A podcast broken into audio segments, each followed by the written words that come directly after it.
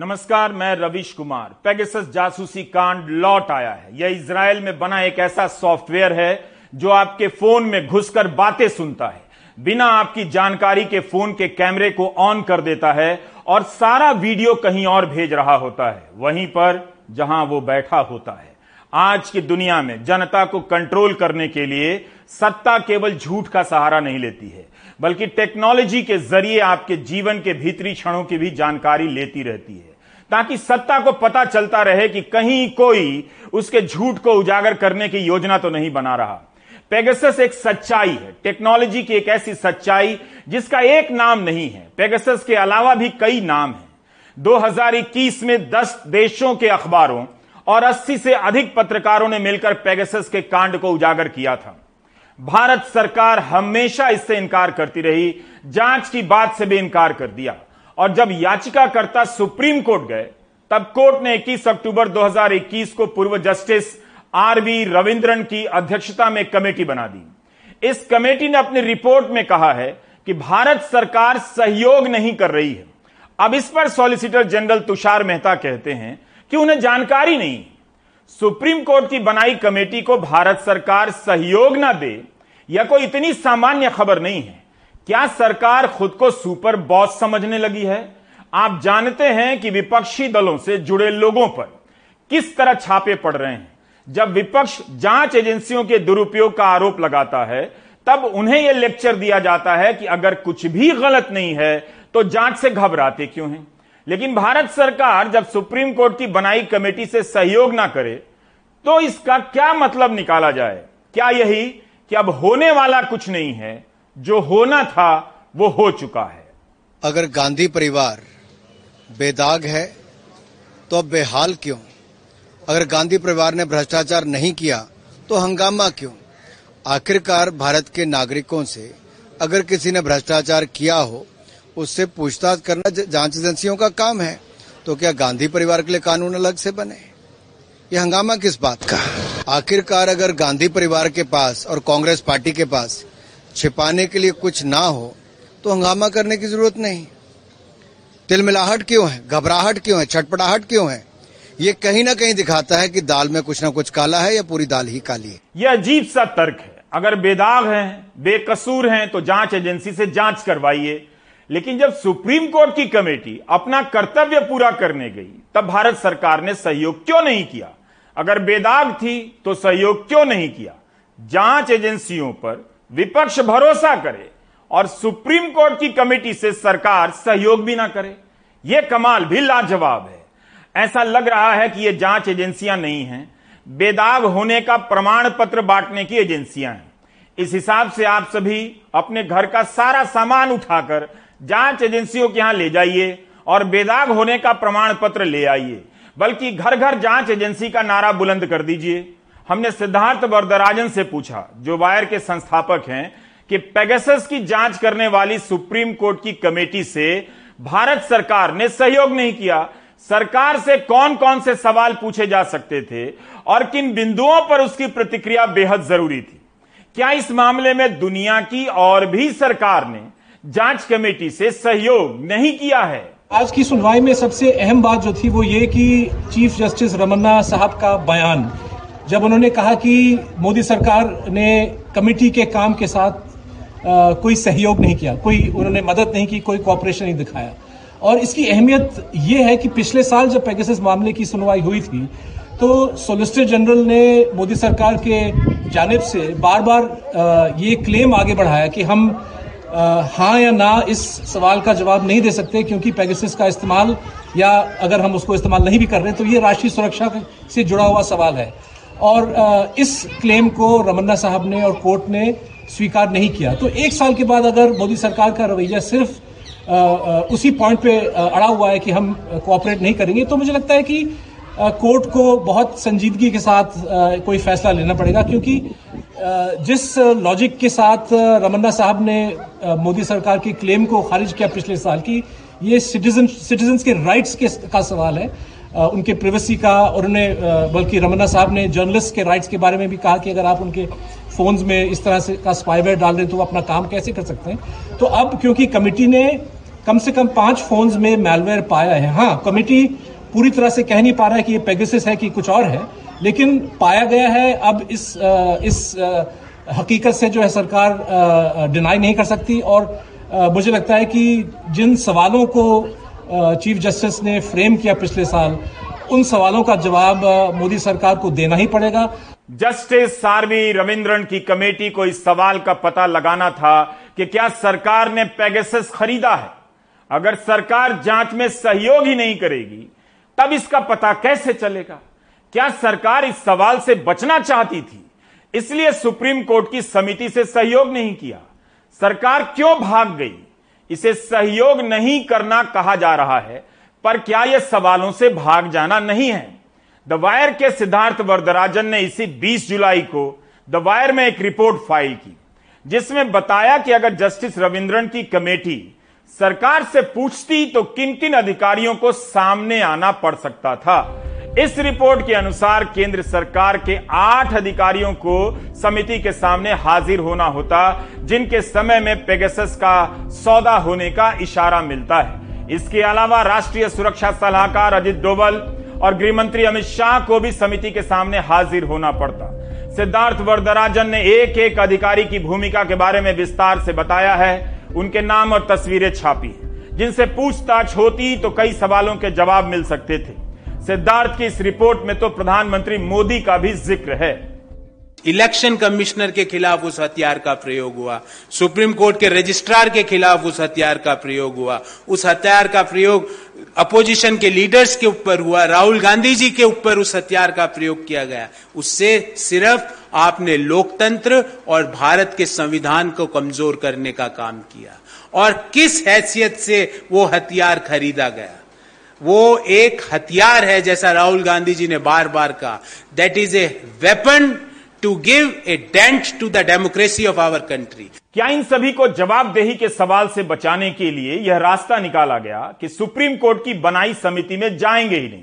किसी बात का जवाब ही नहीं देंगे। यह तो सुप्रीम कोर्ट पर सवाल है। फिर एक सवाल उठता है कि क्या सुप्रीम कोर्ट को इस समिति की रिपोर्ट को ही भंग नहीं कर देना चाहिए? जिस अपराध की जाँच के लिए समिति बनाई गई और जिस पर मुख्य अपराधी होने का शक है, उसी से पूछताछ ना हो तो फिर जस्टिस आरवी रविंद्रन समिति की रिपोर्ट की क्या नैतिक मान्यता रह जाती है? Do you get my point how government is running from the main point keep this in mind Pegasus तो सरकार ने खरीदा होगा। वही जाँच समिति से सहयोग नहीं करती है। है ना कमाल ये भी? केवल विपक्ष को जाँच एजेंसी से सहयोग करना है। बाकी सरकार जो चाहे वो कर सकती है। पिछले साल सितंबर में सरकार ने राष्ट्रीय सुरक्षा के कारणों का हवाला देते हुए हलफनामा देने से मना कर दिया। तब चीफ जस्टिस एनवी रमना ने कहा कि लोगों के मौलिक अधिकार का हनन हुआ है। इससे जुड़े सवालों से बचने के लिए राष्ट्रीय सुरक्षा का हवाला नहीं दिया जा सकता। सितंबर 2021 में केंद्र सरकार ने कहा कि हलफनामा दायर करने के फैसले पर विचार करने के लिए कुछ समय चाहिए। लेकिन अब जब रिपोर्ट आई चीफ जस्टिस ने ही कहा कि समिति ने कहा है कि केंद्र सरकार ने सहयोग नहीं किया। क्या केंद्र सरकार दोषी है?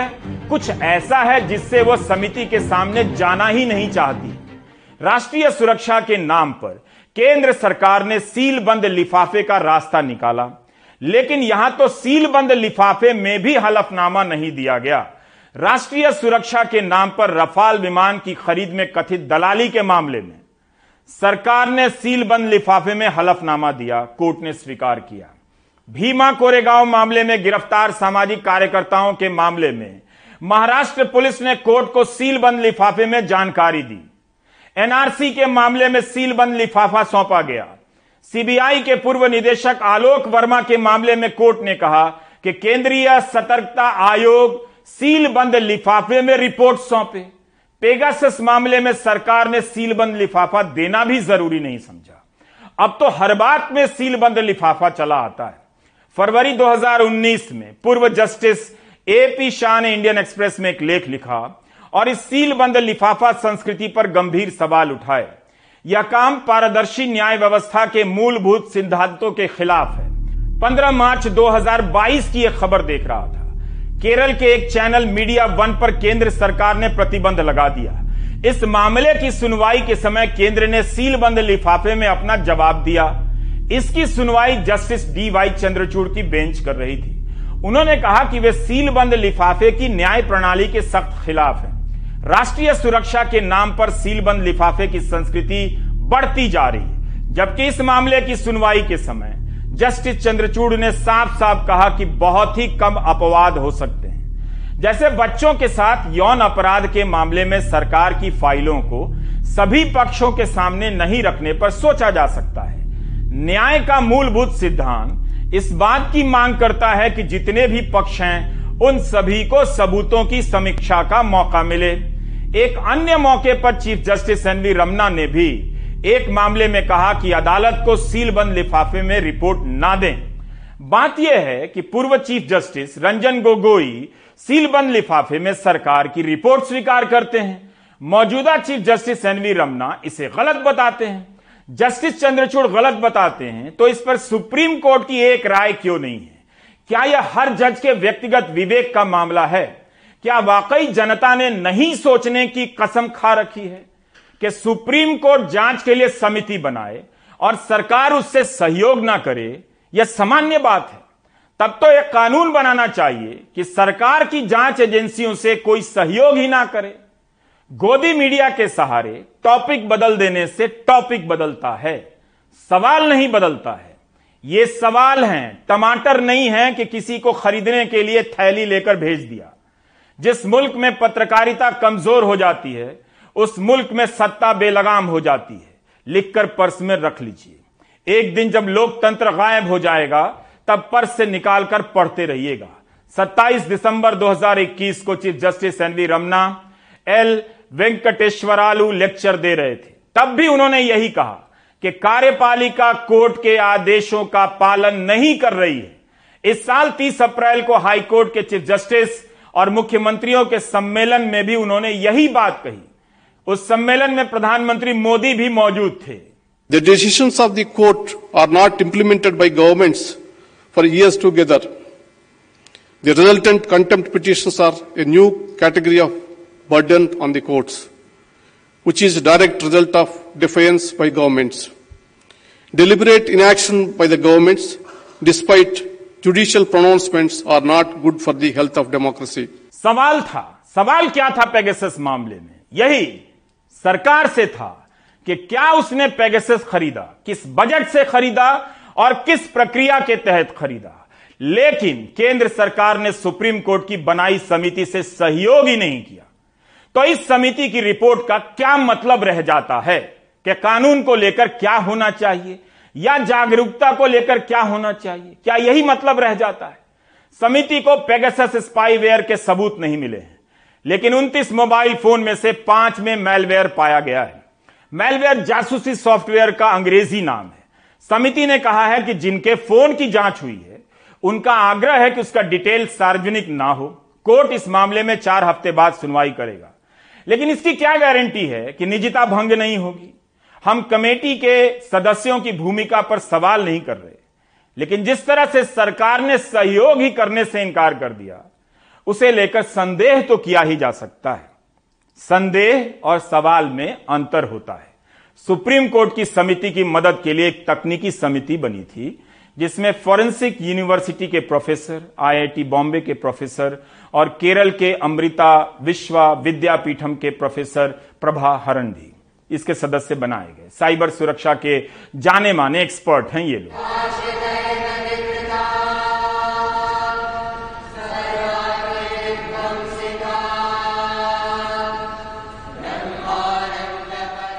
मंगलवार को भारत के प्रधानमंत्री ने फरीदाबाद में 2600 बिस्तरों वाले अमृत अस्पताल का उद्घाटन किया। माता अमृतानंदमयी देवी की संस्था ने यह अस्पताल बनवाया है। इसके पहले 2 अक्टूबर 2018 को प्रधानमंत्री मोदी माता अमृतानंदमयी देवी को सम्मानित कर चुके हैं। उन्होंने स्वच्छता कोष में सबसे अधिक दान दिया, भारतीय रुपए में करीब 100 करोड़ रुपए।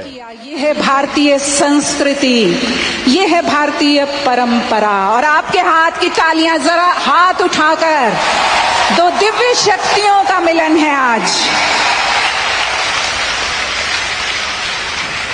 एक जिनका प्रेम हम सबके जीवन को बदल रहा है और एक जिनकी सोच भारत को विश्व गुरु बनाने जा रही है। इन्हीं के ट्रस्ट का कॉलेज है केरल का अमृत विश्वा विद्यापीठम, जिसके प्रोफेसर डी प्रभा हरण सुप्रीम कोर्ट की कमेटी के सदस्य हैं। फोरेंसिक यूनिवर्सिटी केंद्रीय विश्वविद्यालय है, इसके प्रोफेसर कमेटी में सदस्य हैं। टीसीएस नाम की सॉफ्टवेयर कंपनी के साइबर सुरक्षा के ग्लोबल प्रमुख डॉक्टर संदीप ओबेरॉय भी इसके सदस्य हैं। जिन्होंने टेक्निकल मामलों में सहयोग किया। यहाँ हम सवाल नहीं कर रहे लेकिन संदेह करना एक पत्रकार का कर्तव्य बनता है। क्या सरकार को इनकी क्षमता पर विश्वास नहीं? तब फिर इनके सामने हाजिर होने में उसे क्या दिक्कत थी? पिछले कितने ही दशकों से पूज्य अम्मा का आशीर्वाद मुझे अविरत मिलता रहा है। प्राइवेट कंपनियों के साइबर सुरक्षा के ग्लोबल हेड एक्सपर्ट हो सकते हैं, होते भी हैं। लेकिन हम जानते हैं कि इस समय दुनिया में क्या चल रहा है। अभी दो दिन पहले ट्विटर के साइबर सुरक्षा प्रमुख के पद पर काम कर चुके एक व्यक्ति ने अमेरिका की नियामक संस्था को शिकायत की अर्जी दी कि भारत सरकार ने ट्विटर पर दबाव डालकर उसके भीतर अपने एजेंट बिठा दिए, जो उपभोक्ताओं से संबंधित तमाम डेटा पर नज़र रखता है, जुटाता है। ट्विटर कंपनी ने इससे इनकार कर दिया। लेकिन ऐसे आरोप केवल इनकार और स्वीकार से तय नहीं हो जाते। पूरी दुनिया में इस तरह के मामले सामने आ रहे हैं कि कैसे टेक्नोलॉजी के ज़रिए जनता को गुलाम बनाया जा रहा है। वरना कोई आपका डेटा लेकर क्या करेगा? आम का आचार तो नहीं बनाएगा। मीडिया रिपोर्ट में यह बात भी सामने आई कि समिति का मानना है कि रिपोर्ट इसलिए भी सार्वजनिक नहीं होनी चाहिए क्योंकि किसी को यह पता चल सकता है कि जासूसी के सॉफ्टवेयर कैसे बन सकते हैं। कोई नया सॉफ्टवेयर आ सकता है। हमें यह नहीं भूलना चाहिए कि फ़ोन के ज़रिए सर्विलेंस की टेक्नोलॉजी काफ़ी व्यापक हो चुकी है। सरकार और कंपनियाँ खरबों रुपए फूंक कर इस काम में लगी हैं। उन्हें किसी समिति की रिपोर्ट पढ़ने की ज़रूरत नहीं, खासकर ऐसी समिति जिसे बनाई सुप्रीम कोर्ट ने हो, मगर सरकार ने सहयोग करने की ज़रूरत तक ना समझी हो। सवाल उठता है, ऐसी क्या सेंसिटिव इंफॉर्मेशन है जो हमें हक नहीं है जानने का? आज हम सबको बोला जा रहा है कि आप अपना इनकम टैक्स आप सरकार से जो भी बात करना चाहते हैं फ़ोन पर कीजिए इंटरनेट से कीजिए एप्स के तरीके से कीजिए, आप अपनी बैंकिंग एप्स के तरीके से कीजिए। आज चाहे वो सरकारें हों या फिर कंपनियाँ हों, हमें कहती हैं कि आप इंटरनेट से हमसे बात करें। जब हमारा इतना डेटा लिया जाता है और फिर एक इंटरनेशनल ऑर्गेनाइजेशन तीन ऐसी international organisation Amnesty International Citizen Lab और जर्नलिस्ट की ऑर्गेनाइजेशन कहती है कि हिंदुस्तानी सरकार ही नहीं, बहुत सी ऐसी सरकारें हैं। पिछले हफ़्ते हमें ग्रीस के बारे में पता चला, जो ऑपोजिशन पार्टीज़ पर और जर्नलिस्ट पर और एक्टिविस्ट और वकीलों पर ऐसा सॉफ्टवेयर यूज़ करने की जो टेम्पटेशन है, उसको रोक नहीं पाती हैं। जैसे उन्हें पता चलता है कि सब कुछ जानने की तरीका है, किसी के फ़ोन में क्या हो रहा है तो वो फटाफट वो सॉफ्टवेयर जो टेररिज्म नेशनल सिक्योरिटी या क्राइम रोकने के लिए यूज़ करना चाहिए था, उसको अलग गलत पर्पसेस के लिए यूज़ करता है। जस्टिस रविंद्रन ने आज ये भी कहा हमारे कोर्ट में कि हिंदुस्तान में ऐसा कोई कानून नहीं है जो इस तरीके की सर्वेलेंस को रोक सके।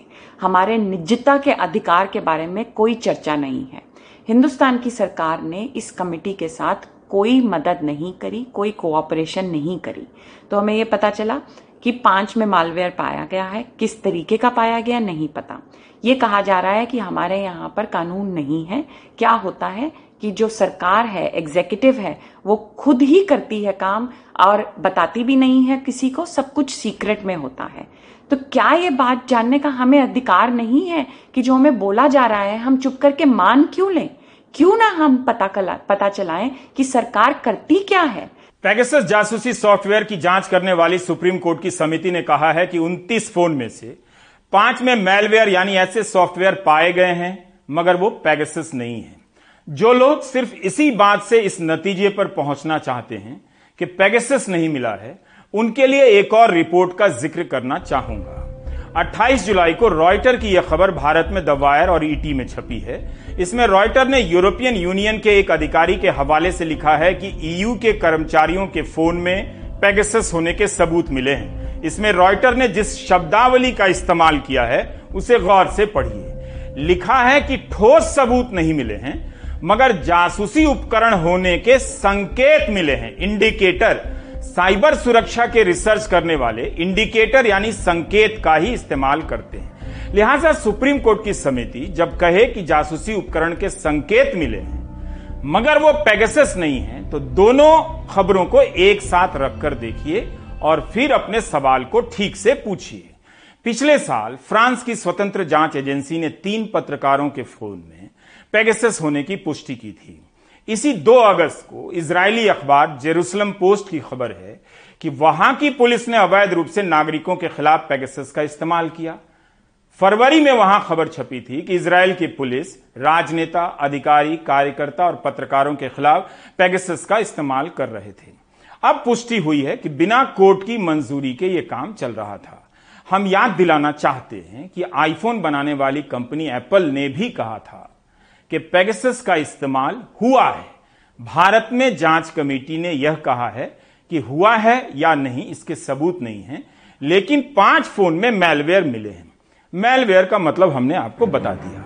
नवंबर 2021 में ही आईफोन बनाने वाली कंपनी एप्पल ने पेगासस जासूसी सॉफ्टवेयर बनाने वाली कंपनी एनएसओ ग्रुप के खिलाफ मुकदमा दायर किया कि इसने एप्पल फ़ोन के उपभोक्ताओं को टारगेट किया है। यह मुकदमा अमेरिका में दायर हुआ है। यही नहीं, कंपनी ने ऐसे जासूसी सॉफ्टवेयर से उपभोक्ताओं के फ़ोन को बचाने के लिए 10 मिलियन डॉलर का एक रिसर्च फंड भी बनाया है। एनएसओ पर मुकदमा करने वाली एप्पल पहली कंपनी नहीं है। 2019 में व्हाट्सएप ने भी इस कंपनी पर मुकदमा किया था, जब उसके कई उपभोक्ताओं के फ़ोन की जासूसी की खबर आई। तब व्हाट्सएप ने अपनी तरफ़ से भारत के कुछ उपभोक्ताओं को बताया कि आपका फ़ोन हैक हुआ है, इसे लेकर भारत में खूब विवाद हुआ था। इसलिए पेगसस कोई हवा मिठाई नहीं है।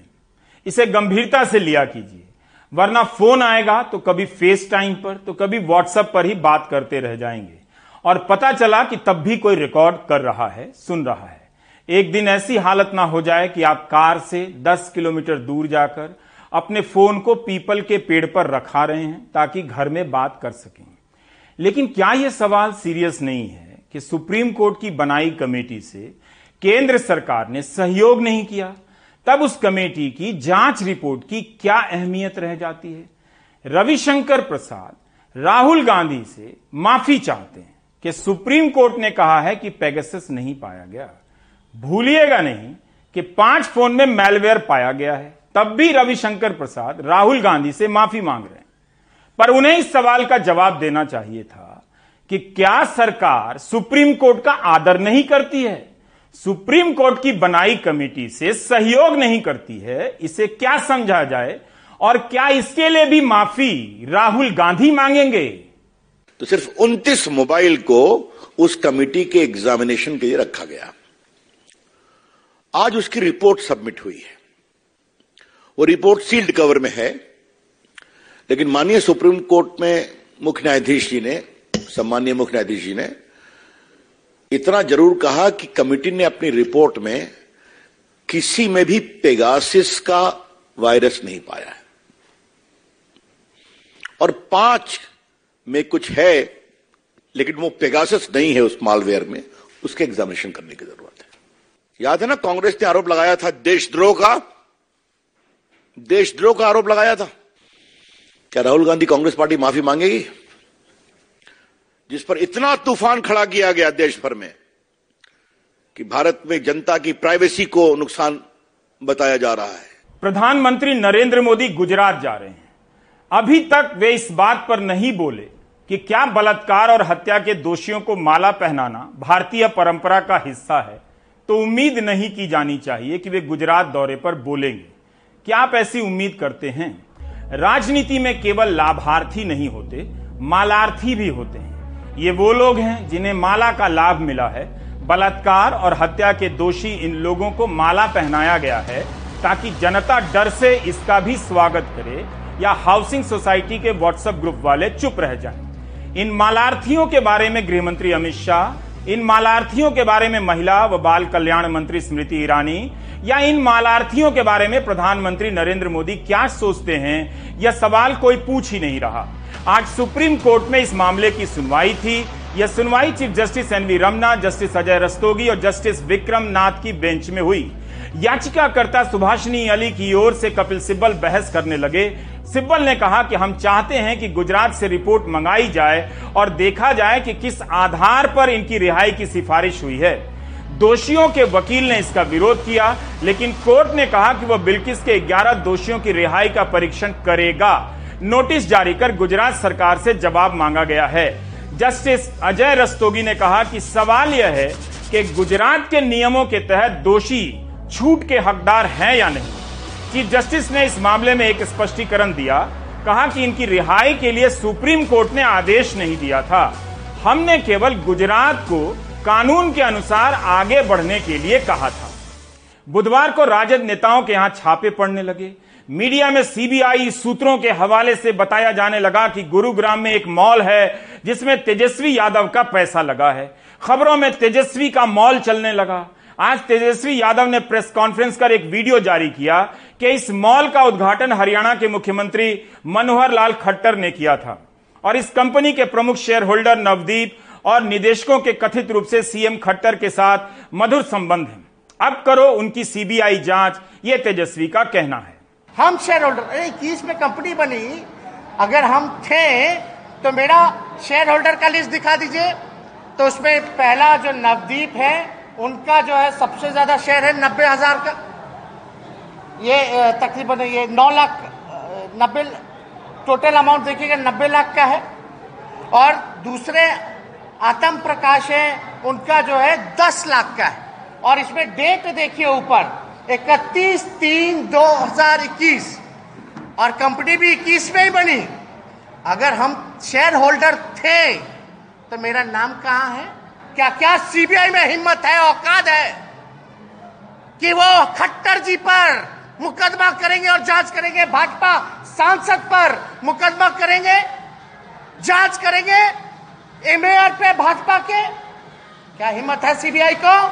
अगर मेरा मॉल है तो उन मीडिया हाउसेस के मालिकों को, जिसके लिए वो ये न्यूज़ परोस रहे हैं, टीटीएम कर रहे हैं, उनको हम ये कहना चाहते कि भैया आधा आपको दे देंगे मॉल और आधा हम गरीबों में बांट देंगे।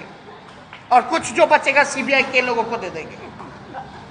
अगर है तो। जब भी विपक्ष के नेताओं के यहाँ ईडी और सीबीआई के छापे पड़ते हैं, तब सूत्र भूत बनकर आ जाते हैं और एक एक डिटेल जारी करने लगते हैं। लेकिन अक्सर इनके अधिकारी मीडिया के सामने आकर ऑन रिकॉर्ड बात नहीं करते हैं, अपना चेहरा नहीं दिखाते हैं। अब वे सूत्र बुलाए जाएँ, जिन्होंने मीडिया को जानकारी दी कि गुरुग्राम का मॉल तेजस्वी यादव का है। तब फिर उसका उद्घाटन बीजेपी के मुख्यमंत्री क्यों करने गए? क्या सीबीआई के वे सूत्र मनोहर लाल खट्टर से ये पूछेंगे? फिर से सूत्रों के हवाले से उन रिपोर्टरों को जानकारी देंगे। कई बार ये सूत्र अपने आप में किसी न्यूज़ चैनल से कम नहीं होते हैं। बाकायदा इन दिनों वीडियो शूट होता है। उसे एडिट कर सूत्रों के हवाले से वीडियो भी आता है। ताकि चैनलों पर चलता रहे। गोदी मीडिया खुद तो गुलाम है ही आपको भी गुलाम बना रहा है। अगली खबर जम्मू कश्मीर से है, जहाँ मतदाता सूची को लेकर हंगामा है। जब आप एक राज्य से दूसरे राज्य में जाते हैं, वहाँ रहने लगते हैं तो वहीं वोट देने लग जाते हैं।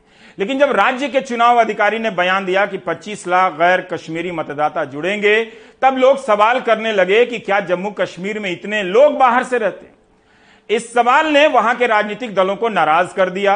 बाद में सरकार ने सफ़ाई दी कि यह एक काल्पनिक संख्या है कि ऐसा हो सकता है। लेकिन क्या यह मामला इतना साधारण है? नजीर की रिपोर्ट देखिए।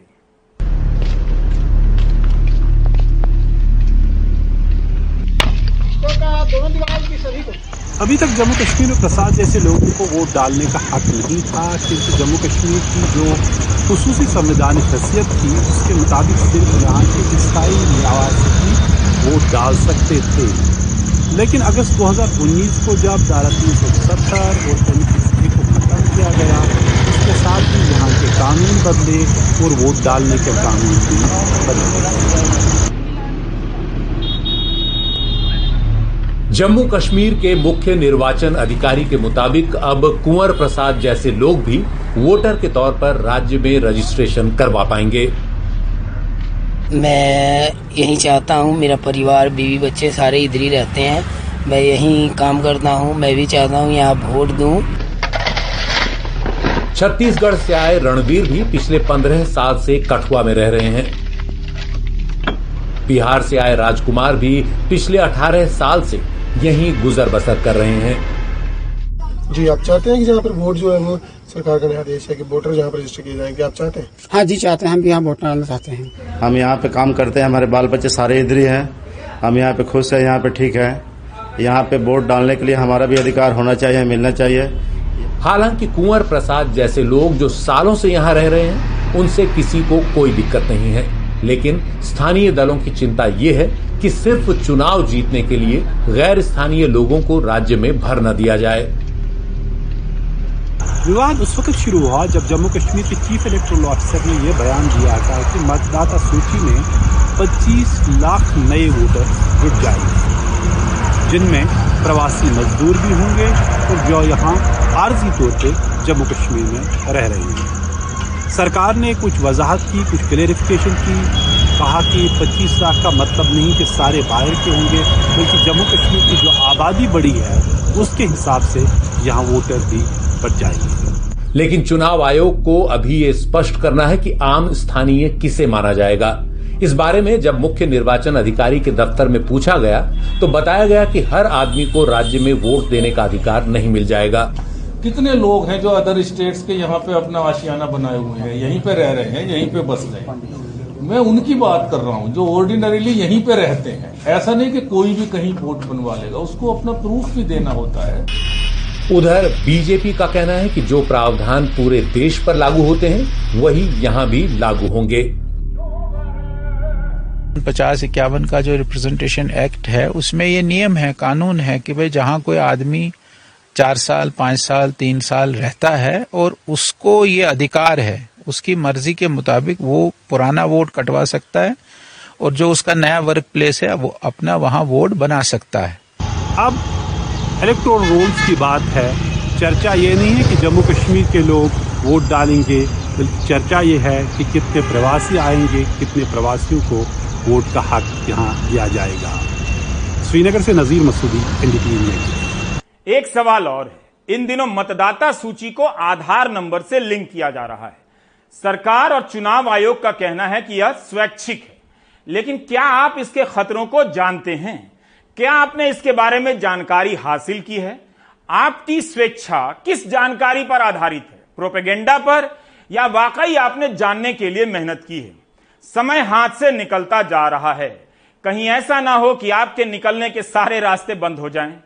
मैं यह बात प्राइम टाइम के बारे में नहीं कह रहा, आपके बारे में कह रहा हूँ। ब्रेक ले लीजिए।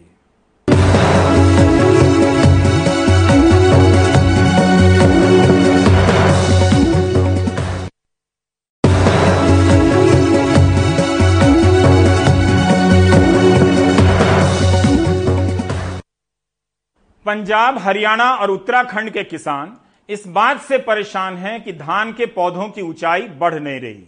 पहली बार उत्तरी भारत के इन राज्यों में इस प्रकार का धान मिलने से कृषि मंत्रालय भी सतर्क हुआ है। भारतीय कृषि अनुसंधान केंद्र की एक टीम पंजाब और हरियाणा का दौरा करके इस पर शोध कर रही है कि ऐसा क्यों हुआ है और किसान क्यों चिंतित हैं। रविश रंजन शुक्ला की एक रिपोर्ट देखिए। पंजाब, हरियाणा और उत्तराखंड के खेतों में इस तरह के बौने धान पाए जा रहे हैं। ये सामान्य धान की तरह बढ़ते नहीं हैं, बल्कि इस तरह छोटे पौधे ही रह जाते हैं। उत्तरी भारत के इन राज्यों में पहली बार बौना धान इतने बड़े पैमाने पर पाया गया है। हालाँकि भारतीय कृषि अनुसंधान केंद्र की एक टीम ने इन राज्यों का दौरा किया है। खुद डायरेक्टर डॉक्टर ए के सिंह भी पंजाब और हरियाणा का दौरा करके लौटे हैं। उनके मुताबिक, इस रोग से खेतों की पाँच से बारह फ़ीसदी तक फ़सल प्रभावित हो सकती है। प्रजातियाँ जो धान की हैं, खासकर पूसा, बासमती 1509 है, पूसा बासमती सोलह सौ बानवे है, पी आर एक सौ छब्बीस है, पी आर एक सौ इक्कीस है और पी आर एक सौ चौदह जो गैर बासमती किस्में हैं। इनमें करीब पाँच से लेकर के और बारह प्रतिशत के आसपास पौधे बौने पाए गए हैं।